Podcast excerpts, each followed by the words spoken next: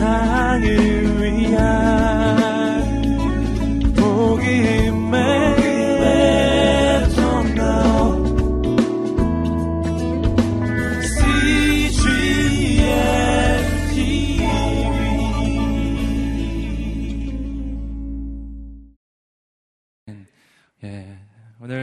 우리는 사명으로 돌아가라 라고 하는 제목으로 어, 이달의 세 번째 메시지를 우리가 함께 나누게 됩니다. 이달의 전체 메시지는 Back to Basic, 우리 인생의 기초로 돌아가는 것입니다. 우리 인생의 기초가 세워질 때 우리 인생의 건물이 아름답고 더 높게 세워질 것입니다. 그 기초 가운데 가장 중요한 기초 중의 하나는 사명입니다. 여러분 오늘 우리의 인생은 어, 두 가지 가운데 한 가지 방법으로 살아갑니다. 나의 선택으로 살아가는가 아니면 하나님의 부르심으로 살아가는가입니다. 이것은 신앙인이든 신앙인이 아니든 다 마찬가지죠. 여러분 그리스도인이라고 해서 여러분 이 선택에서 자유로운 것은 아닙니다. 그리스도인이라고 해도 모두 다 하나님의 부르심으로 사는 것은 아닙니다. 그리스도인일지라도 여전히 내 선택으로 내 방법으로 내 결정으로 살아가는 인생이 있습니다. 저는 오늘 우리의 인생이 다시 한번 우리 인생의 기초를 다시 돌아보게 되기를 소망합니다. 나는 나의 선택으로 살아갑니까? 하나님의 부르심으로 살아갑니까? 여러분, 오늘 우리의 인생이 하나님의 부르심을 따라가야 한다는 것은 우리는 모두 다 알고 있는 정답입니다. 여러분, 그럼에도 불구하고 끊임없이 우리는 자꾸만 나의 선택으로 자꾸만 돌아가요. 하나님의 부르심은 멀어 보이고, 하나님의 부르심은 어, 내가 원하지 않는 그런 것들인 것만 같고 내 선택이 더 좋아 보이고 내 선택이 더 이익이 되어 보이기 때문이에요. 그러나 오늘 여러분 이 저녁에 우리가 생각을 바꾸게 되기를 주님으로 축복합니다. 어, 나의 선택보다 하나님의 부르심이 더 탁월한 이유가 있어요. 그 까닭은 나의 선택은 내가 책임져야 하지만 하나님의 부르심은 하나님께서 책임지시기 때문입니다. 여러분, 내가 책임지는 것과 하나님이 책임지는 것 사이에 어느 쪽을 선택하시겠어요? 할렐루야. 어느 쪽 선택하시겠어요? 하나님이 책임지는 인생을 선택하게 되기를 주님으로 축복합니다. 아, 내가 어떻게 내 인생을 책임집니까? 내일 일도 나는 잘 모르는데 어찌 내가 내 인생을 책임지냐고요. 바로 내일까지 내 생명이 연장될 수 있는지 없는지 나는 알지도 못하는데 어찌 내가 내 인생을 책임집니까? 여러분, 나의 선택이 아닌 하나님의 부르심을 따라가야 합니다. 하나님이 책임지실 때 내 인생에는 이전에 알 수 없었던 그거 놀라운 일들이 일어나기 시작할 것입니다. 우리가 하나님의 부르심을 선택해야 되는 또 한 가지 중요한 이유는 하나님은 나보다 나에 대해서 더 잘 아시기 때문이에요. 내 인생에 대해서 가장 잘 아시는 분이 누구실까요? 내 인생을 지으신 분이십니다.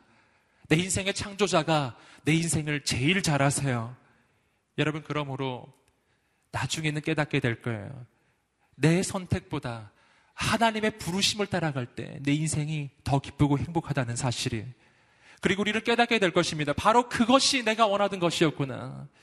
여러분, 하나님께서 자기의 뜻을 이루기 위해서 우리에게 그 뜻을 기쁜 마음으로 이룰 수 있도록 인도해 주심을 성경은 증거합니다. 오늘 이 저녁이 하나님의 부르심을 따라가는 저녁 되기를 주님으로 축복합니다. 여러분 오늘 우리가 읽으셨던 그 말씀은요. 베드로가 인생의 처절한 실패의 현장 가운데서 예수 그리스도의 두 번째 부르심을 받는 장면입니다. 오늘 우리가 보는 장면이 바로 그 장면이에요. 베드로의 인생은 한 번 부르심을 받은 게 아니었어요. 두 번의 부르심을 받습니다. 처음 부르심이 있었고 그 첫 번째 부르심 가운데 그는 실패를 경험해요. 완전한 실패. 그리고 주님은 그를 다시 부르십니다. 오늘 말씀이 그 장면입니다. 오늘 말씀은 요한복음 21장 15절부터 어, 읽으셨지만 실제로 사건은 21장 맨 앞부터 시작해요. 그리고 다시 한번 우리 앞쪽으로 좀 돌아가셔서 자막을 통해서 읽어보시겠습니다. 2절과 3절의 말씀입니다. 2절, 3절 함께 합, 어, 합독으로 읽어보시겠습니다. 시작.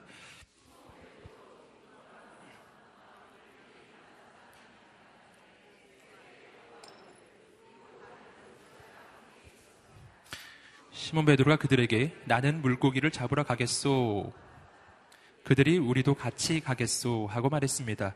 그들은 나가서 배를 탔습니다. 그러나 그날 밤 그들은 물고기를 한 마리도 잡지 못했습니다. 자, 2절과 3절의 말씀을 읽어보시면, 어, 참 그 재미있는 장면이 하나, 나옵니다. 베드로가 다른 제자들을 향해서 우리 함께 물고기 잡으러 가자. 나는 물고기를 잡으러 가겠다. 이렇게 말을 할 때 다른 제자들이 함께 물고기를 잡으러 가는 바로 그런 장면입니다. 여러분 이 사건 하나만 놓고서 보면은 뭐 그럴 수도 있겠지라고 하는 생각이 들죠. 베드로가 원래 전직이 어부였으니까요. 그러나 오늘 우리가 이 안문맥의 상황을 생각해 보면 이 장면은 굉장히 특이한 장면이라는 것을 알 수 있습니다. 왜냐하면 이때는 어떤 때냐면 이때는 예수님께서 부활하신 후이기 때문이에요. 예수님이 언제라고요? 부활하신 다음이에요. 예수님이 부활하신 후에 제자들을 만나 주시는데 요한복음 말씀을 읽어 보시면 요한복음 20장에서 예수님이 부활하신 후에 적어도 제자들을 두 번 만나 주셨습니다. 두 번이나. 그러므로 지금 이 제자들은 이미 예수님이 부활하셨다는 것을 알고 있을 뿐 아니라 부활하신 예수님을 두 번이나 만나서 이미 부활하신 예수님을 분명하게 알고 있는 바로 그때입니다. 여러분, 이 정도쯤 되면은 제자들이 지금 뭐를 하고 있어야 되겠어요? 이 정도쯤 되면은 제자들이 이제 밖으로 나가서 다니면서 예수님이 부활하셨다는 그 소식을 전파하고 다녔어야죠. 그랬어야 하는 것 같지 않으세요? 그런데 제자들이 부활하신 예수님을 만나고 그 부활하신 예수님을 확신한 다음에도 뭐를 하느냐면은 물고기 잡으러 가자. 놀라운 일이에요. 그것도 수지자인 베드로가. 여러분 이들은 예수님께서 이들을 불러주셨던 그 사명의 자리를 저버리고 있습니다. 원래 예수님께서 베드로를 어떤 자리에서 불러주셨어요? 베드로는 원래 어부였죠? 물고기 낚는 어부였는데 예수님이 그를 사람 낚는 어부로 부르셨습니다. 이제 너는 사람 낚는 어부가 될 것이다. 여러분, 그 주님의 부르심을 받고서 베드로는 모든 것을 버려두고 예수님을 쫓아갔습니다. 즉, 이전의 직업, 어부의 직업을 버린 거예요. 그리고 이제는 사람 낚는 어부로 예수님의 제자로 살기로 결정한 것이었습니다. 여러분, 그런데 지금은 어떻게 하고 있죠? 그 주님의 부르심을 포기하고 이전의 직업으로 돌아가고 있는 것입니다. 그것도 예수님이 부활하신 다음에 능력의 주님을 발견한 그 다음에 내가 믿는 예수님이 진짜 살아나셨다는 것을 알았음에도 불구하고 자기 사명을 포기하는 거예요. 어떻게 이런 일이 일어날 수가 있죠? 베드로는 왜 이런 결정을 하는 것입니까? 여러분 우리는 그 까닭을 어, 이 요한복음 앞쪽에서 복음서 전체를 통해서 확인할 수 있습니다. 미루어 짐작을 해볼 수가 있어요. 아마도 그 까닭은 베드로가 예수 그리스도의 십자가 앞에서 저질렀던 실수 때문이었을 것으로 생각이 됩니다. 베드로가 어떤 실수를 했죠? 여러분 베드로는 예수님의 십자가의 현장 그 앞에서 끝까지 예수님을 따라가지 못했어요. 예수님의 신문 현장에서 베드로는 세 번이나 예수님을 저주하며 부인하였습니다. 누가복음 말씀을 보시면요. 세 번째 베드로가 예수님을 저주하며 부인할 때 예수님하고 눈까지 마주쳤어요. 한참 예수님 막 욕하고 있는데 주님과 눈이 마주쳐버린 거예요. 얼마나 부끄러웠던지. 베드로는 나가서 눈물을 흘리면서 통곡합니다. 여러분, 베드로는 예수님이 다시 살아나신 것을 알고는 있었지만, 예수님이 부활하신 것을 알고는 있었지만, 그 주님이 정말 능력의 주님이신 것을 알고는 있었지만, 자기가 과거에 저질렀던 그 잘못을 생각해 보니까, 십자가 앞에서 자기가 저질렀던 그 실수를 생각해 보니까, 자기 인생이 도저히 주님께 다시 쓰임 받을 수 있을 거라고는 생각할 수가 없었던 거예요. 면목이 없을 뿐만 아니라 나 같은 인생이 어떻게 주님께 다시 쓰임 받을 수 있겠는가? 이런 생각한 것입니다. 다른 제자들도 마찬가지였습니다. 우리 복음서의 말씀에서 아시잖아요. 베드로는 적어도 예수님이 신문 받는 현장까지는 갔었어요, 사실. 그러나 다른 제자들은 그 자리까지 가지도 못했습니다. 겟세만의 농산에서 예수님이 땀방울이 핏방울이 되게 기도를 하시고 그리고 돌아왔을 때 그 제자들은 자고 있었죠. 그리고 예수님을 잡으러 몽둥이를 든 사람들이 왔을 때 다른 예수님의 제자들은 전부 도망갔습니다. 어디서? 바로 그곳에서. 바로 그 자리에서 다 도망갔습니다. 성경은 말합니다. 어떤 제자는 너무 급하게 도망가느라고 옷도 제대로 못 입고 홈리브를 두르고 막 도망갔다고 성경은 증언합니다. 예수님의 제자들은 예수님이 살아나신 그 사건을 보고서도 기뻐하기가 어려웠어요. 자기들의 잘못을 보았기 때문입니다. 그리고 이전의 직업으로 돌아갑니다. 여러분,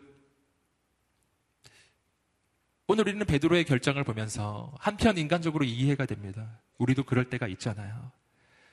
내가 부족하고 실수했을 때, 내가 한때는 정말 하나님께 쓰임 받았었지만, 그러나 그 후에 내가 저질렀던 실수와 나의 잘못을 돌아보니까, 아, 이런 모습으로 어떻게 주님께 쓰임 받을 수 있을까?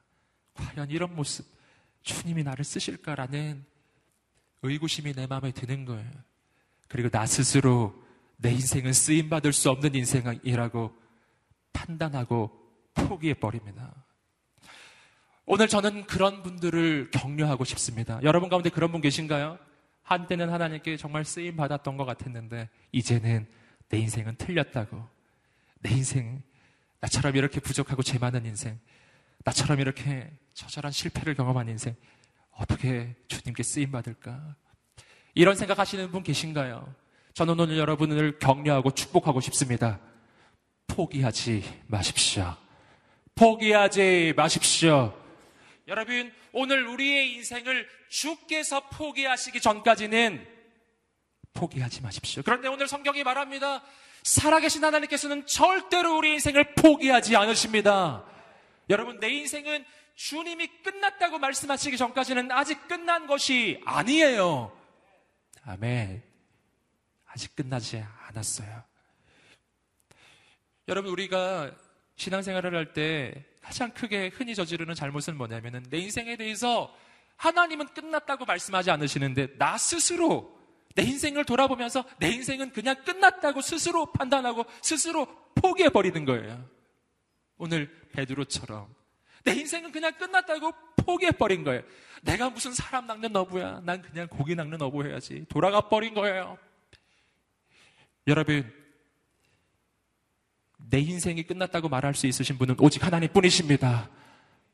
하나님이 그 말씀 하기 전에는 그렇게 생각하지 마십시오. 그렇게 생각하지 마십시오. 옆 사람에게 한번 말해주시겠습니다. 당신의 인생은 아직 끝나지 않았습니다. 아멘. 한 번 더 말해주겠습니다. 포기하지 마십시오. 포기하지 마십시오. 절대 포기하지 마십시오. 여러분, 하나님은 내 인생을 포기할 수 없어요. 왠지 아시죠? 왜냐하면 하나님은 나를 구하기 위해서 희생하신 게 크거든요. 희생한 게 너무 커요. 그래서 절대로 나를 포기할 수가 없는 거예요. 할렐루야. 예. 제가 옛날에 어떤 물건을 샀는데 완전 바가지를 썼어요. 젊었을 때. 완전 바가지를 써서 그 물건 값을 제 느낌에 한 대여섯 배를 준 것 같아요. 지하 상가에서 잘못 샀는데 저는 그 구두를 샀었거든요. 근데 그다 산 다음에 집에 가서 보니까 이상한 거예요. 다시는 그 구두를 신지 않았습니다. 그러나 그 구두를 버리지도 않았습니다. 아까워서 내가 낸 돈이 너무 아까워서 못 버리겠는 거예요. 여러분, 내가 어떤 것을 사기 위해서 치른 대가가 크면 나는 그걸 버릴 수 없어요. 치른 대가가 크면. 오늘 하나님께서 내 인생을 구하기 위해서 치른 대가는 그의 아들 예수 그리스도의 생명이었습니다. 오늘 하나님이 나를 살리려고 아들을 이 땅에 보내셔서 죽이셨다고요. 그런데 어떻게 하나님이 나를 포기할 수 있으시죠? 하나님이 나를 포기할 수 없어요. 절대로. 하나님이 나를 포기하지 않으세요. 하나님이 나를 포기하지 않으시는데 왜 나는 나를 포기합니까? 격려하고 축복합니다. 조금만 더 기다리십시오. 너무 빨리 포기하지 마십시오. 조금만 더 기다리십시오. 주께서 이 밤에 오실 것입니다. 아멘. 오늘 이 말씀에서 또 한 가지 발견하는 것이 있어요. 그들은 사명의 자리를 저버리고 이전의 직업 어부의 자리로 갔습니다. 근데 그렇게 해서 잘 됐으면 참 좋았는데 오늘 말씀을 보니까 역시 한 마리도 못 잡아요. 제가 아무리 봐도 베드로는 어부로서는 이게 소질이 없어요. 성경에 베드로가 고기 잡는 장면이 두 번 나오거든요. 누가복음 5장하고 요한복음 21장 두 번 다 한 마리도 못 잡아요. 할렐루야. 여러분 너무 처절한 것입니다. 하나님의 사명의 자리에서도 실패를 했는데 그래서 내가 이전의 직업으로 돌아왔거든요. 세상으로 한번 돌아가 본 거예요. 하나님의 부르심을 따라 살다가 실패를 해서 이제는 세상에서 한번 해볼까? 세상 직업을 한번 선택해서 세상의 일을 해봤는데 역시 실패한 거예요. 한 마리도 못 잡습니다. 영적으로도 실패하고 세상적으로도 실패하고 하나님의 부르심에서도 실패하고 나의 선택에서도 실패한 빈털터리 인생이죠. 그런 인생, 완전한 절망 상태예요. 그런 인생에도 새로운 일은 일어나는가? 여러분 가운데 그런 분 계신가요? 하나님의 사명에서도 실패하고, 그래서 내가 세상행적인 시, 시도를 해봤는데, 근데 거기서도 완전히 망해버린 거예요. 내 인생은 빈털터리가 됐어요. 그런 마음으로 오신 분 계신가요? 오늘 말씀은 이야기합니다. 그런 인생도 새롭게 시작할 것이다. 새로운 일이 일어날 것이다. 어떻게 새로운 일이 일어나죠? 그곳에 주님이 오셨기 때문이에요. 함께 4절 말씀을 읽어보시겠습니다. 시작. 날이 밝아올 무렵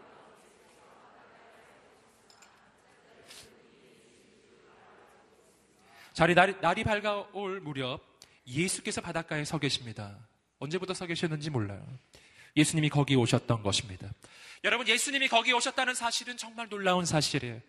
여러분, 오늘 우리 같으면 그곳에 갈, 갈까요? 가고 싶을까요?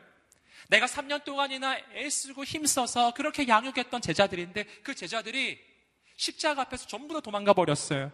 그뿐 아니라 이제 부활을 했는데 부활을 냈으면 이제는 좀 따라와야 되는데 부활했더니 이제 한술 더 떠서 옛날 직업으로 돌아가 버렸어요. 고기 잡으러 가버린 거예요. 아니 고기 잡던 인생을 사람 낚는 업으로 불렀더니 다시 고기 잡고 있어요. 여러분 우리가 예수님이라면 다시 찾아가고 싶겠냐고요. 찾아가고 싶지 않을 것입니다. 제가 예수님이었다면 저는 새로운 제자들을 찾았을 것 같아요. 너희밖에 없는 게 아니다. 또 있다. 예. 그런데 예수님이 놀랍게도 그 제자들을 다시 찾아가십니다. 여러분, 오늘 이 밤에 주님이 우리 인생을 다시 찾아오십니다. 실패의 그 현장에, 아무것도 없는 그 현장에 찾아오십니다. 여기서 우리는 예수님이 어떤 분이신지를 발견해요. 예수님은 어떤 분이십니까? 예수님은 완전한 자, 대단한 자를 찾아오셔서 그를 스카웃해서 대단한 일을 이루시는 분이 아니라 부족한 자, 연약한 자를 찾아가시는 분이십니다. 여러분 오늘 실은 성경을 통해서 보시면 하나님의 기준은 세상의 기준과 완전히 반대예요. 오늘 우리의 인생에 하나님께 쓰임 받을 수 있는 이유는 내가 대단하기 때문이 아니라 내가 부족하기 때문이고 오늘 내가 하나님께 쓰임 받을 수 있는 이유는 내가 완전하기 때문이 아니라 내가 불완전하기 때문입니다. 하나님이 불완전한 자를 찾아오셔서 그를 완전하게 세워 주실 것입니다. 부족한 자를 찾아오셔서 그를 풍요하게 채워 주실 것입니다. 주님은 그런 분이셨어요. 주님은 또 어떤 분이신가? 그분은 저 멀리에서 나를 향해 오라고 하시는 분이 아니었어요. 우리가 이전에 사랑에 대해서 몇 번을 확인하셨는데 사랑이란 상대더러 내가 있는 곳으로 오라 하는 것이 아니라 상대가 있는 곳으로 내가 가는 것이라고 말씀드렸죠. 주께서 우리를 찾으러 이 땅에 오셨습니다. 내가 특별히 주님을 찾을 힘이 없을 때, 내 힘으로 주님을 찾아갈 능력이 없을 때, 그때 주님이 나를 찾아오십니다. 왠지 아세요? 내가 주님을 찾아갈 수가 없기 때문이에요. 오늘 이 밤에 주님 찾을 힘이 없다고 느끼시는 분, 주님이 당신을 찾아가실 것입니다. 여러분의 인생을 만져주실 것입니다. 오늘 본문에서 또 한 가지 중요하게 발견하는 장면이 있는데 그것은 제자들이 주님을 알아보지 못했다는 사실입니다. 4절 말씀을 한번 다시 한번 보여주시겠습니까? 4절 말씀 다시 한번 읽어보겠습니다. 시작. 날이 밝아올 무렵 예수께서 바닷가에 서 계셨으나 제자들은 그분이 예수이신 줄 알아보지 못했습니다. 제자들은 그가 예수님인지를 알아보지 못했습니다. 왜 알아보지 못했을까요? 그 까닭은 그냥 날이 어두워서가 아니에요. 날이 어둡기 때문만은 아닌 거예요. 예수님은 이들과 3년이나 동행했던 사람이에요. 저 멀리에서 그림자만 봐도 저분이 예수님이라는 것을 알아볼 수 있는 사람들이 제자들이거든요. 그런데 지금은 못 알아봅니다. 왜 못 알아보죠? 왜냐하면 예수님의 제자들은 지금 그곳에 예수님이 오실 것이라고는 꿈에도 생각하지 못하고 있었기 때문이에요. 다른 어, 다른 모든 곳에 다 예수님이 계실지라도 내가 있는 이곳만큼은 주님이 오실 수가 없을 거라 여기고 있었기 때문입니다. 그래서 예수님이 진짜 오셨는데도 못 알아보는 거예요. 여러분, 우리 인생에 이런 때가 있습니다. 내가 내 인생이 너무나 어려워서 내가 있는 이곳에는 절대로 예수님이 오실 수 없을 거라고 스스로 여기고 있는 그동안에는 주님이 보이지 않아요. 여러분, 그러나 주님이 보이지 않는다고 해서 주님이 없는 것은 아니에요. 주님이 보이지 않는다고 해서 주님이 오시지 않은 것은 아니에요. 사실은 내가 주님을 못 알아보고 있는 것입니다. 주님이 이미 우리 인생 가운데 와 계심을 믿으시기를 주님으로 축복합니다. 주님이 이미 와 계세요. 오늘 그분을 만나게 되기를 소망합니다. 내가 연약할수록 더욱 나를 찾으시는 주님. 그 주님이 베드로의 인생, 제자들의 인생에 찾아오셨습니다. 계속해서 5절과 6절 말씀을 한번 읽어보시겠습니다. 5절과 6절입니다. 시작. 예수께서 그들은 한 마리도 잡지 못했소 라고 대답했습니다. 예수께서 제자들에게 말씀하셨습니다. 그물을 배 오른편에 던져 보라. 그러면 물고기가 잡힐 것이다. 제자들이 그물을 배 오른편에 던지자 물고기가 너무 많이 걸려 그물을 배 안으로 들어올릴 수가 없었습니다. 자, 예수님이 제자들을 찾아오셔서 말씀하신 첫 번째 말씀입니다. 그 말씀은 이런 말씀이었어요. 얘들아, 물고기 좀 잡았느냐? 아, 이 말씀은 얼마나 정겨운 말씀인지 몰라요. 우리 같았으면 어땠을까요? 우리 같았으면 제자들한테 한번 소리를 질렀을 거예요. 너희 지금 여기서 뭐 하는 거니? 뭐, 예, 전 굉장히 부드럽게 얘기하지만 굉장히 화가 나서 말했을 수 있어요. 너희들 그때 십자가에서 어떻게 그럴 수가 있었니? 이렇게 말할 수도 있고요. 여러분 지금 예수님은 제자들한테 할 말이 많아요. 예. 그런데 예수님은 어떻게 하시는가? 이렇게 말씀하셨어요. 얘들아, 물고기 좀 잡았니? 예수님은 제자들이 지금 가지고 있는 그 삶의 상황과 그 어려움을 보시는 분이셨습니다. 제자들의 마음을 아시는 분이셨어요. 예수님은 과거를 묻지 않으셨어요. 아멘. 옆 사람에게 한번 말해 주시겠습니다. 예수님은 당신의 과거를 묻지 않으십니다. 아멘. 과거를 묻지 않으시는 주님. 주님이 말씀하셨어요. 내가 너희의 불법을 너희의 죄를 다시는 기억하지 않을 것이다. 여러분 이런 거 있으시죠? 여러분 누가 뭐 나를 용서해 줬다고 하는데 다음에 무슨 실수를 하면 옛날에 뭐 했고 뭐 했고 그때 뭐 했고 할렐루야. 옛날 게 막 다 뒤집어서 져서 나와요. 근데 우리 주님은 결코 그런 분이 아니십니다. 우리의 과거를 묻지 않으세요. 우리 마음을 아시는 분이십니다. 그리고 물고기를 잡게 해주세요.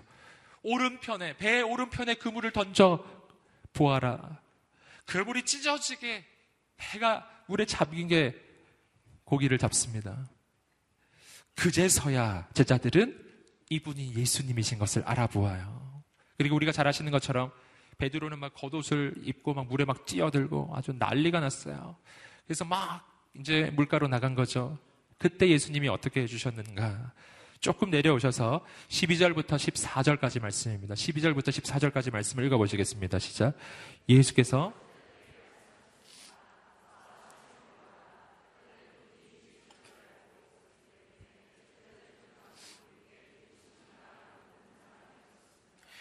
예수께서 오셔서 빵을 가져다가 제자들에게 나눠 주셨고 이와 같이 생선도 주셨습니다. 예수께서 죽은 사람들 가운데서 살아나신 뒤 제자들에게 나타나신 것은 이것이 세 번째였습니다. 예수께서 제자들에게 해주신 것은 뭐였습니까? 놀랍게도 요리를 해주셨어요. 성경에서 예수님이 요리를 하셨다고 나오는 유일한 장면입니다.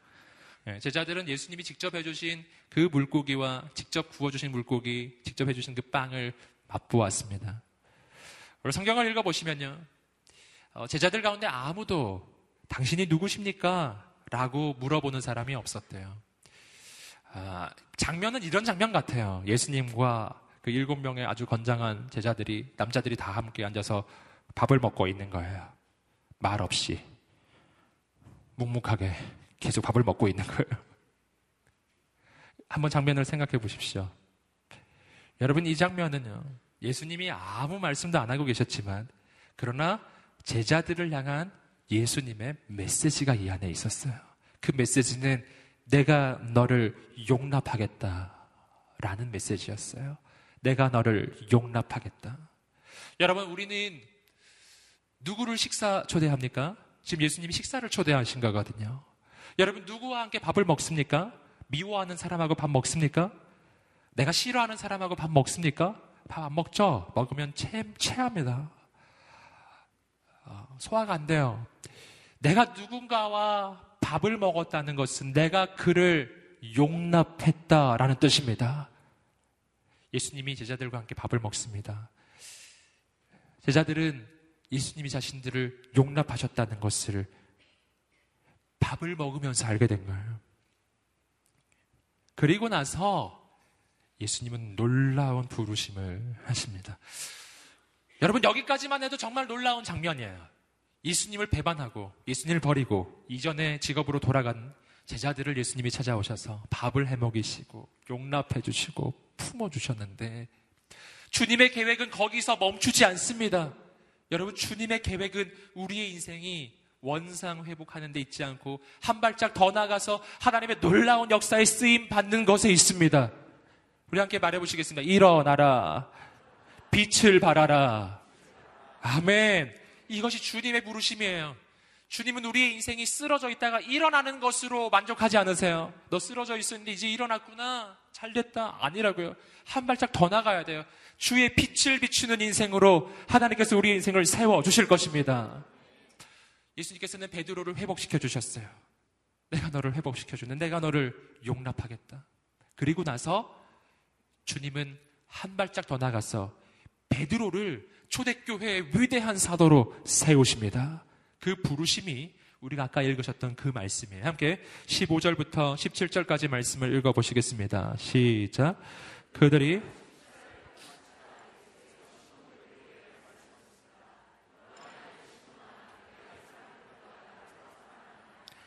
베드로가 말했습니다. 예, 주여, 제가 주를 사랑하는 것을 주께서 아십니다. 예수께서 베드로에게 말씀하셨습니다. 내 어린 양 떼를 먹이라. 예수께서 베드로에게 다시 말씀하셨습니다. 요한의 아들 시모나, 내가 나를 사랑하느냐? 베드로가 예수께 대답했습니다. 예, 주여, 제가 주를 사랑하는 것을 주께서 아십니다. 예수께서 베드로에게 말씀하셨습니다. 내 양떼를 쳐라. 예수께서 베드로에게 세 번째로 말씀하셨습니다. 요한의 아들 시모나, 내가 나를 사랑하느냐? 예수께서 세 번째, 내가 나를 사랑하느냐고 물으시자 베드로가 제가 주를 사랑하는 것을 주께서 아십니다. 예수께서 베드로에게 말씀하셨습니다. 내 양떼를 먹여라. 아멘. 주님께서 세 번 똑같은 질문을 반복하셨습니다. 요한의 아들 시모나, 내가 이 사람들보다 나를 더 사랑하느냐? 여기서 먼저 우리가 주목해 볼 것은 뭐냐면은 예수님께서 베드로를 부르신 그 호칭이에요. 예수님은 원래 그 베드로의 이름이 시몬이었는데 시몬의 이름을 베드로라고 바꿔 주셨습니다. 반석이란 뜻을 가지고 있는 베드로로 바꿔 주셨어요. 그렇게 베드로로 직접 바꿔 주셨으면 지금 예수님이 베드로를 향해 베드로야라고 불러야 될 것 같지 않습니까? 그런데 예수님께서는 베드로를 향해 베드로야라고 부르지 않으시고 이렇게 부르셨어요. 요한의 아들 시몬아. 이 이름은 예수님이 새로 지어 주신 이름이 아니라 예전 이름이라고요. 예전 이름. 왜 예수님은 예전 이름으로 부르고 계시죠? 그 까닭은 베드로가 예전으로 돌아갔기 때문이에요. 예수님은 베드로를 반석 같은 인생으로 베드로의 인생으로 바꿔 주셨는데 베드로가 스스로 베드로의 인생을 포기하고 요한의 아들 시몬 옛날 모습으로 돌아가 버린 거예요. 예수님은 지금 베드로의 현재 그의 영적인 상태를 말해주고 계신 거예요. 요한의 아들 시몬아, 너가 한테는 베드로였는데 지금은 시몬으로 돌아가 버렸구나. 요한의 아들 시몬아. 그런데 정말 놀라운 것은 뭐냐면 요한의 아들 시보나 너 옛날로 돌아갔으니까 넌 이제 끝이다. 이렇게 말씀하시는 것이 아니라는 거예요. 주님이 말씀하셨어요. 요한의 아들 시모나 내가 다른 사람들보다 나를 더 사랑하느냐. 이것은 주님이 베드로의 인생을 다시 세우는 부르심이었습니다. 이걸 연결해서 다시 한번 생각해 보면 주님의 말씀은 이런 거예요. 너는 이전으로 돌아갔지만 너는 연약한 자리로 돌아갔지만 너는 요한의 아들 시몬으로 이제 돌아가 버렸지만 그러나 그럼에도 불구하고 나의 부르심은 멈추지 않는다. 너는 연약한 자리로 다시 돌아갔지만 내가 연약한 너를 다시 세우겠다. 여러분 오늘 이것이 주님의 부르심입니다. 나는 연약하여도 주님이 내 인생을 다시 세워 주실 것입니다. 주님의 말씀은 이런 거예요. 너는 연약한 모습 그대로, 그 모습 그대로 쓰임 받게 될 것이다. 여러분, 오늘 우리가 죽게 쓰임 받을 수 있는 이유는 내가 대단해서가 아니라 나를 부르시는 주님께서 위대하시기 때문입니다. 주님이 베드로를 부르셔서 한 가지 질문을 하십니다. 내가 나를 사랑하느냐입니다. 함께 한번 말해 보시겠습니다. 내가 나를 사랑하느냐. 아멘. 지금 주님은요, 베드로를 초대교회의 위대한 사도로 세우고 계시는 장면입니다. 이제 곧 베드로는 한 번 말씀을 선포할 때 3천명, 5천명이 회개하며 돌아오게 하는 놀라운 사도로 세워질 것이었습니다. 여러분, 그런 위대한 사도를 세워 주실때 주님께서 그렇게 위대한 사도가 될 베드로에게 딱 한 가지를 물어보셨는데 사랑을 물어보셨습니다. 내가 나를 사랑하느냐? 놀라운 이야기예요. 주님은 베드로에게 능력을 물어보지 않으셨어요. 주님은 베드로에게 리더십을 물어보지 않으셨어요. 너는 리더십이 있느냐? 너는 능력이 있느냐? 너는 이 모든 것을 감당할 만한 식견이 있느냐? 이런 거 물어보지 않으셨다고요. 리더로 부르실 때 딱 한 가지. 내가 주님을 사랑하느냐? 아멘. 함께 따라해 보시겠습니다. 내가 주님을 사랑하면 하나님께서 나를 리더로 세우실 것이다. 아멘. 리더가 되는 단 한 가지의 방법 뭐라고요? 주님을 사랑하는 것입니다. 여러분, 오늘 우리의 인생이 하나님께 쓰임을 받고 하나님의 놀라운 역사와 사명의 쓰임을 받는 것과 주님을 사랑하는 것 사이에 대체 무슨 관계가 있는 것이죠? 여러분, 왜 예수님은 사랑만을 요구하셨을까요? 여러분, 그 까닭은 어, 세 가지 한번 생각해 볼 수 있는데 첫 번째는 뭐냐면은 함께 따라해 보시겠습니다. 일은 내가 하는 것이 아니라 하나님께서 하시는 것이기 때문에 아멘. 그래서 예수 그래서 지금 예수님은 베드로에게 일할 수 있는 능력에 대해 물어보지 않으시는 거예요. 일은 내가 하는 것이 아니라 하나님께서 하시는 것이기 때문입니다. 내가 할 일은 뭔가요? 내가 할 일은 오직 한 가지입니다. 그것은 그냥 주님 편에 서 있기만 하면 돼요. 우리는 그런 장면을 몇 번 확인하셨지만 그 모세가 이스라엘 백성들을 이끌고 출애굽하는 장면에서 발견할 수 있습니다. 출애굽을 할 때 홍해를 가르고 이스라엘 민족이 출애굽을 하죠. 그 홍해가 갈라질 때 누가 그 홍해를 가르셨습니까? 네. 누가 가르셨나요? 하나님께서 가르셨습니다. 하나님께서 가르셨어요. 여러분, 홍해가 갈라질 때 이스라엘 백성들이 물을 푸지 않았어요. 갈라질 때까지. 200만 명이 막 바가지로 푸지 않으셨다고요. 백성들이 한 게 아니었어요. 누가 했다고요? 하나님께서 하신 것입니다. 하나님께서. 그럼 백성들은 뭐를 한 거죠?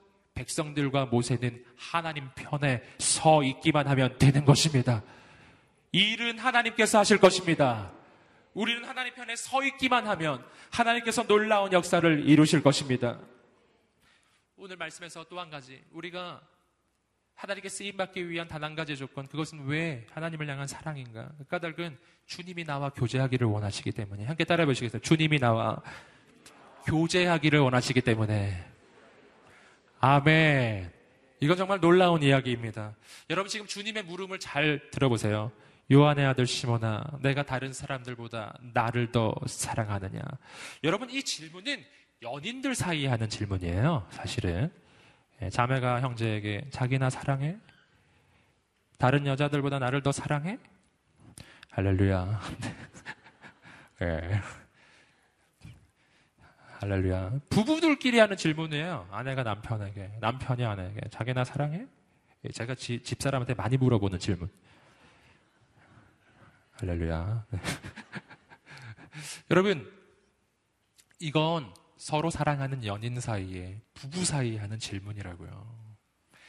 근데, 온 우주를 만드신 창조주 하나님의 아들이 지금 나에게 그 질문을 하고 있다고요. 너 정말 나를 사랑하니? 네가 정말 나를 사랑하니? 너 정말 나를 사랑하니? 진짜니? 진짜야? 그러면 네가 초대교회의 위대한 사도가 될 거야. 여러분, 아, 주님이 우리를 창조하신 이유가 있습니다. 성경은 우리를, 하나님께서 우리를 하나님의 형상과 모양으로 지으셨다고 이야기합니다. 여러분, 우리가 하나님의 형상과 모양으로 지음을 받았다는 것은 우리가 하나님과 교제할 수 있는 존재로 지음받았다는 것을 이야기해요. 여러분, 하나님은 우리와 교제하기를 원하십니다. 하나가 되기를 원하십니다. 친구가 되기를 원하십니다. 여러분, 일은 하나님께서 하실 것입니다. 내가 하나님의 친구가 되면, 내가 하나님의 자녀가 되면, 내가 하나님과 교제하기 시작하면, 역사는 하나님께서 친히 이루실 것입니다. 그래서 주님이 물어보시는 거예요. 내가 나를 사랑하느냐? 넌 하나만 하면 된다. 나를 사랑하기만 하면 된다. 여러분, 또 한 가지 질문이, 또 한 가지의 대답이 있습니다. 왜 주님은 사랑을 모르시는가? 함께 따라해 보시겠습니다. 사랑은 주님으로부터 나오기 때문에. 어, 지금 주님께서는 베드로에게 예수님의 양떼들, 성도들을 맡길 예정이었어요. 내 양떼를 먹이라, 내 양떼를 치라, 내 양떼를 먹이라 이렇게 주님께서 말씀하시잖아요. 주님은 지금 베드로에게 주님의 양떼를 맡길 작정이십니다. 그렇다면 한번 생각해 보세요. 상식적으로 생각하면 예수님이 베드로에게 무슨 질문을 해야 할지 이렇게 질문했어요. 옳지 않을까요? 베드로야, 내가 너에게 내 양떼를 맡길 것인데 너는 이 양떼를 사랑할 것이냐? 네가 이 양떼를 사랑할 수 있니? 네가 사랑할 수 있으면 내가 양떼를 맡겨줄게. 라고 말해야 될 것 같죠. 그런데 주님께서는 베드로에게 양떼를 향한 사랑을 물어보지 않으셨어요. 주님께서는 베드로에게 주님을 향한 사랑을 물어보셨습니다. 무슨 뜻인가요? 주님을 사랑하는 사람은 양떼를 사랑하게 되기 때문이에요. 사랑은 주님으로부터 나오는 것이기 때문이에요. 여러분, 주님을 사랑하고 주님의 사랑을 받으면 그 사랑이 내 안에 넘쳐나서 내 옆에 있는 사람을 사랑하게 되는 것입니다. 여러분 여기서 우리가 어, 그 한 가지 중요한 사실을 발견할 수 있습니다. 그것은 뭐냐면은 내 안에서는 사랑이 나오지 않는다는 거예요. 내 속에서는 사랑이 솟아나지 않습니다. 오직 하나님으로부터 오는 것입니다. 아멘. 여러분, 그러므로 부부 사이에도 마찬가지인 거예요. 여러분, 부부 사이에 남편과 아내가 서로를 사랑할 때, 여러분, 남편이 아내보다 하나님을 더 사랑하면 어떻게 해야 되죠? 기뻐하고 즐거워하시기를 주님으로 축복합니다. 여러분, 남자친구, 여자친구 서로 연애를 해요. 근데 내 남자친구는 나보다 하나님을 더 사랑해요. 그러면 질투하지 않으시기를 주님으로 축복합니다. 예. 할렐루야. 아멘. 아멘이 잘 안 나오시는 것 같아요. 여러분. 여러분, 남자친구와 여자친구가 서로 교제를 하는데 내 여자친구가 나보다 하나님을 더 사랑해요. 그러면 화내지 않으시기를 주님으로 축복합니다. 왜 그렇습니까? 하나님을 사랑하는 사람은 하나님으로부터 사랑을 받아서 더 큰 사랑으로 그의 남자친구, 여자친구를 그의 남편과 아내를 사랑해 줄 것이기 때문이에요. 아멘. 그래서 우리 가정에서 1 등으로 사랑받는 분은 하나님이셔야 합니다. 그때 가정이 하나님의 사랑으로 충만해질 것입니다. 여러분, 남자와 여자가 교제를 할 때도 마찬가지예요. 두 사람이 서로를 사랑하는 사랑이 아니라 하나님을 사랑하는 사랑이 가장 클 때 그 사랑으로 충만해질 것입니다. 사랑은 주님으로부터 나오는 것이기 때문이에요.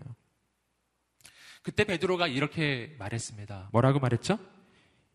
예, 주여. 내가 주님을 사랑하는 것을 주께서 아십니다. 함께 따라해 보시겠습니다. 예, 주여. 내가 주, 내가 주를 사랑하는 것을 주께서 아십니다. 아멘. 여러분, 이 대답은 굉장히 약한 대답이에요. 베드로는 한 번도 이렇게 약하게 대답해 본 적이 없어요. 평소에 베드로 같으면, 네, 주님, 제가 주님을 사랑합니다. 이렇게 말해야 될 것 같죠. 베드로는 언제나 자신감 있게 얘기했거든요. 남들이 아무도 얘기 안 하고 있을 때, 주는 그리스도시여 살아계신 하나님의 아들입니다. 막 이런 얘기도 했었고요. 남들이 아무도 말 안 하고 있을 때 예수님이 무리를 걸어오실 때 주님 저도 무리를 걸어가게 해주십시오.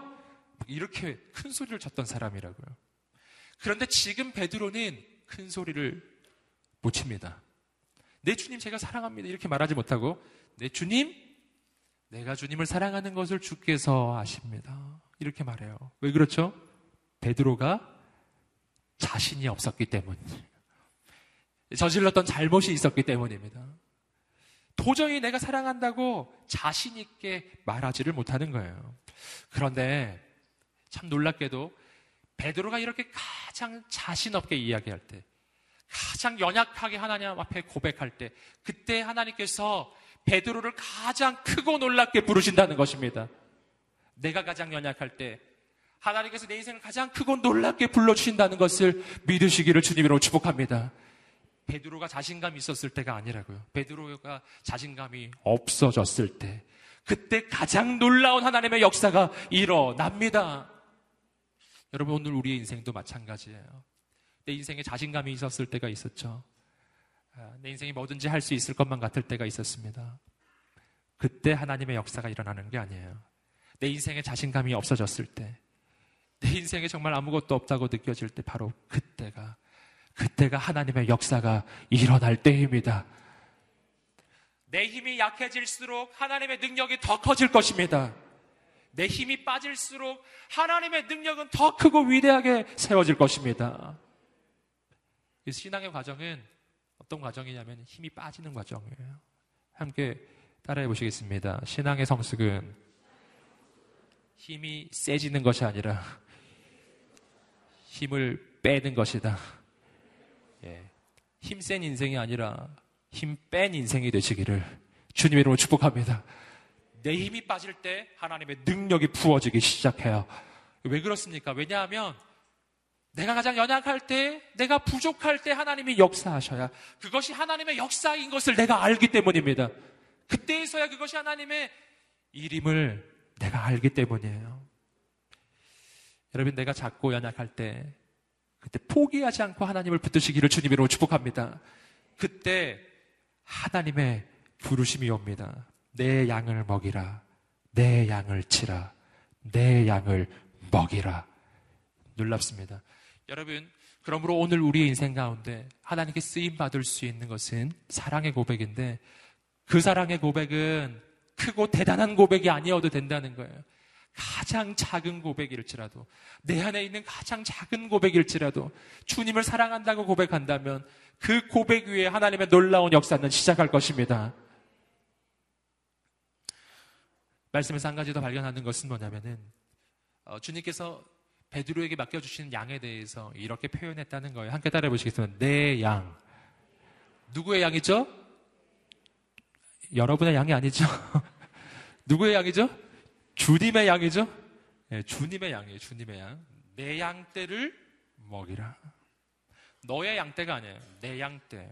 여러분 오늘 우리가 하나님의 사명을 감당할 때, 우리가 하나님께서 맡겨주신 그 사람들을 섬길 때 언제나 마음에 명심해야 할 것이 하나 있습니다. 그것은 뭐냐면 이 사람들은 내 사람이 아니라 주님의 사람이라는 것입니다. 이 사람들은 내 사람이 아니라 주님께서 맡겨주신 사람이에요. 내가 하는 이 모든 일은 나의 일이 아니라 주께서 맡겨주신 일입니다. 그 관점이 있을 때 오늘 우리 인생 가운데 새로운 역사가 일어나기 시작할 것입니다. 주께서 주신 사람, 주께서 맡겨주신 일이기에 내가 아니라 주께서 책임지실 것입니다. 우리가 생활, 삶을 살아갈 때, 우리가 신앙생활을 할 때 흔히 하게 되는 잘못된 실수는 뭐냐면은 자꾸만 내 영향력을 펼쳐가기를 원하는 거예요. 내 영향력을 확대하기를 원해요. 자꾸만 사람들을 내 사람 만들기를 원해요. 여러분, 오늘 우리가 사람을 만날 때 내 사람 만들지 마시고 주님의 사람으로 만드시기를 주님 이름으로 축복합니다. 주님의 사람으로 만드시기를 주님 이름으로 축복합니다. 그때 하나님께서 영원히 그 사람을 나의 사람으로 붙여주실 것입니다. 전에도 한번 말씀드렸던 것 같아요. 여러분, 연애할 때 교제할 때도 마찬가지거든요. 남자와 여자가 교제를 할 때 남자가 이 여자를 내 여자로 만들려고 하면 안 되고 주님의 여자로 만드시기를 주님으로 축복합니다. 여자는 남자를 어떻게 해야 되죠? 내 남자로 만들지 않고 주님의 남자로 만들어야 돼요. 할렐루야. 아멘. 굉장히 심각한 표정으로 저를 보고 계세요. 그러면 안 될 것 같지만 그렇게 하셔야 돼요. 이 여자를 내 여자로 만들지 않고 주님의 여자로 만들면 주님께서 그 여자를 나의 여자로 만들어 주실 것입니다. 아멘. 자매들도 마찬가지죠. 여러분, 오늘 하나님께서 맡겨주신 그 모든 사람들을 주님의 사람으로 만드십시오. 내 사람이 아닌 주님의 사람이에요. 그때 하나님께서 놀랍게 역사하실 것입니다. 그리고 나서 주님께서는 베드로를 이렇게 말씀해 주십니다. 베드로의 미래에 대한 이야기. 함께 18절 말씀을 읽어 보시겠습니다. 시작. 내가 진실로 진실로 내게 말한다.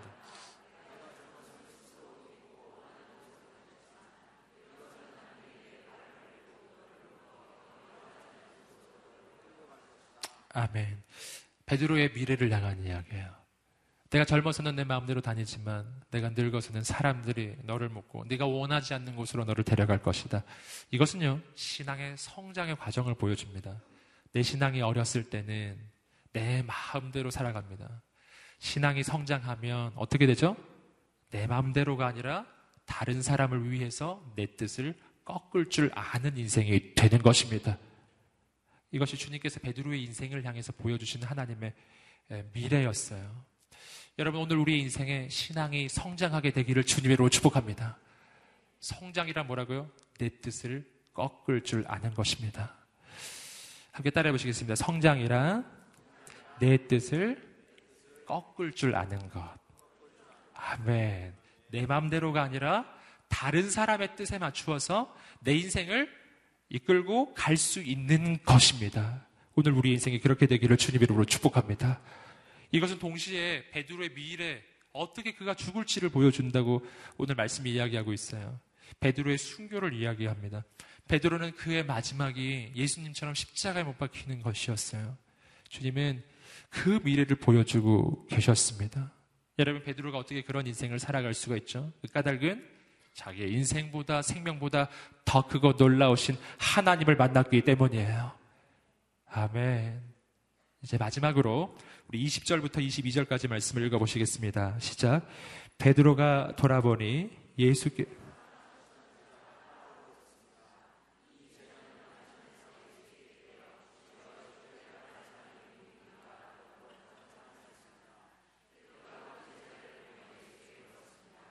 주여 이 사람은 어떻게 되겠습니까? 예수께서 베드로에게 대답하셨습니다. 내가 돌아올 때까지 그가 살아있기를 내가 원한다 한들 그것이 너와 무슨 상관이 있겠느냐? 너는 나를 따라라. 아멘. 이 말씀 전에 한 절이 지금 빠졌는데요. 19절 말씀을 다시 한번 읽어보시겠습니다. 시작. 이, 다시 한번 자막으로 19절을 보여주세요. 시작. 예수께서 이렇게 말씀하신 것은 베드로가 어떤 죽음으로 하나님께 영광 돌릴 것인지를 알리기 위함이었습니다. 그러고 나서 예수께서 베드로에게 말씀하셨습니다. 나를 따라라.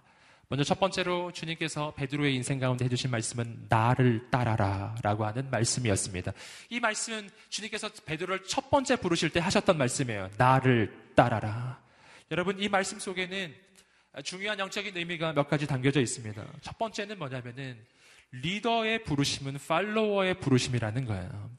지금 초대교회의 가장 위대한 사도가 될 베드로를 주님이 부르시고 계십니다. 근데 주님께서는 이렇게 말씀하지 않으셨어요. 너는 최고의 리더가 되어라. 라고 말씀하지 않으셨고, 이렇게 말씀하셨어요. 나를 따라라. 두 번째 하신 말씀이에요. 가장 잘 따르는 사람이 가장 잘 이끄는 사람이 될 것입니다. 가장 좋은 리더는 주님 앞에 엎드릴 줄 아는 리더입니다. 가장 좋은 리더는 주님 앞에 기도할 줄 아는 리더예요. 이것이 이 말씀의 첫 번째 의미예요. 두 번째 의미는 뭐냐면은 나를 따라라 라고 하는 말씀은 주님이 내 앞서 행하신다는 것입니다. 여러분 이것이 오늘 우리가 하나님의 사명을 이룰 수 있는 가장 중요한 이유입니다. 내가 주님의 사명을 이룰 수 있는 이유는 주께서 내 앞서 행하시기 때문입니다. 이스라엘 민족의 역사에서 하나님은 언제나 이스라엘 민족 앞서 행하신 분이셨어요. 이스라엘 민족이 앞장서지 않았어요. 주님이 앞에 가셔서 여리고 성을 무너뜨리시고 홍해를 가르시고 주님이 앞장서 가셔서 그 땅 가운데 만나를 내리시고 하나님의 놀라운 역사는 일어납니다. 여러분, 주님이 내 앞에 계시기에 나는 인생을 살아갈 수가 있습니다. 주님 어디 계시다고요? 내 앞에 계세요. 그분 따라가시기를 주님으로 축복합니다. 그리고 마지막으로 20절에서 22절까지의 말씀을 보시면 전에 한 번 제가 말씀드린 적이 있었던 것 같아요. 이 장면은 우리가 신앙생활을 할 때 절대로 다른 사람과 비교하지 않아야 된다는 것을 말해주고 있습니다. 어, 베드로가 자기의 인생을 향한 하나 예수님의 그 비전을 듣고서요 궁금해졌어요.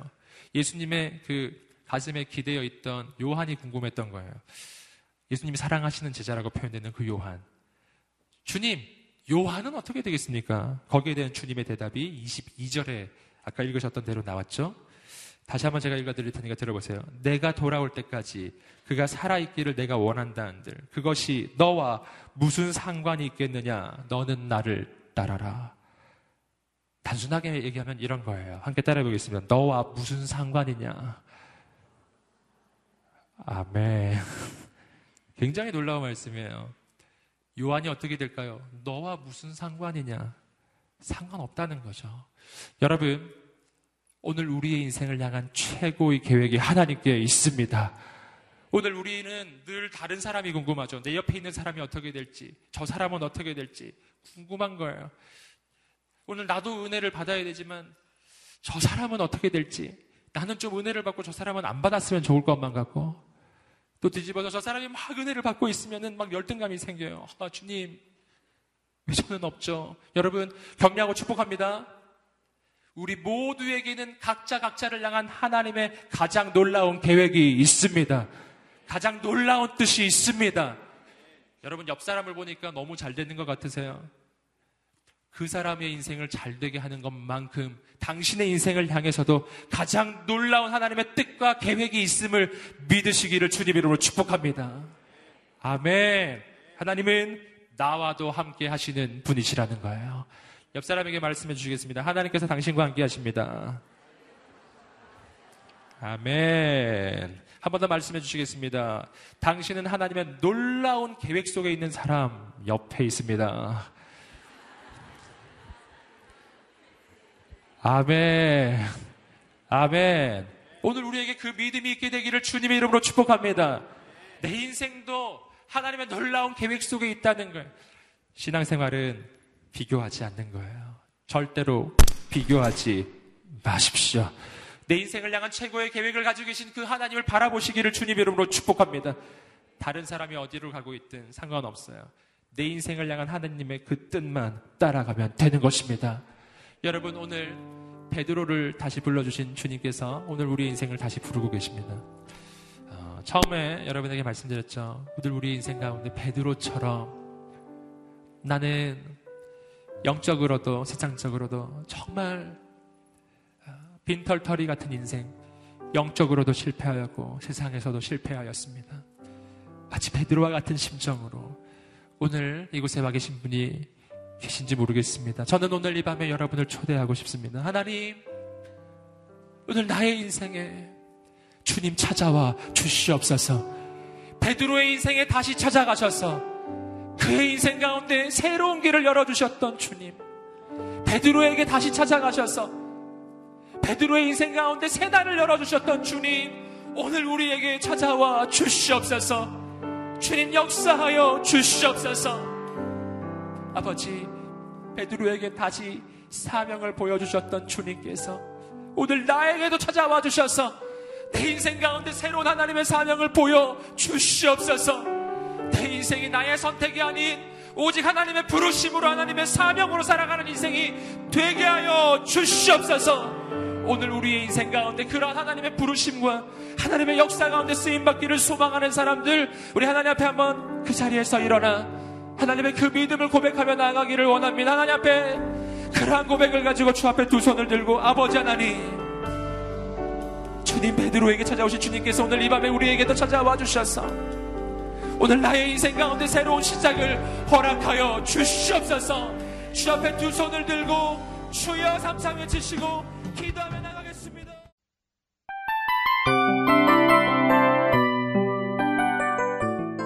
이 프로그램은 청취자 여러분의 소중한 후원으로 제작됩니다.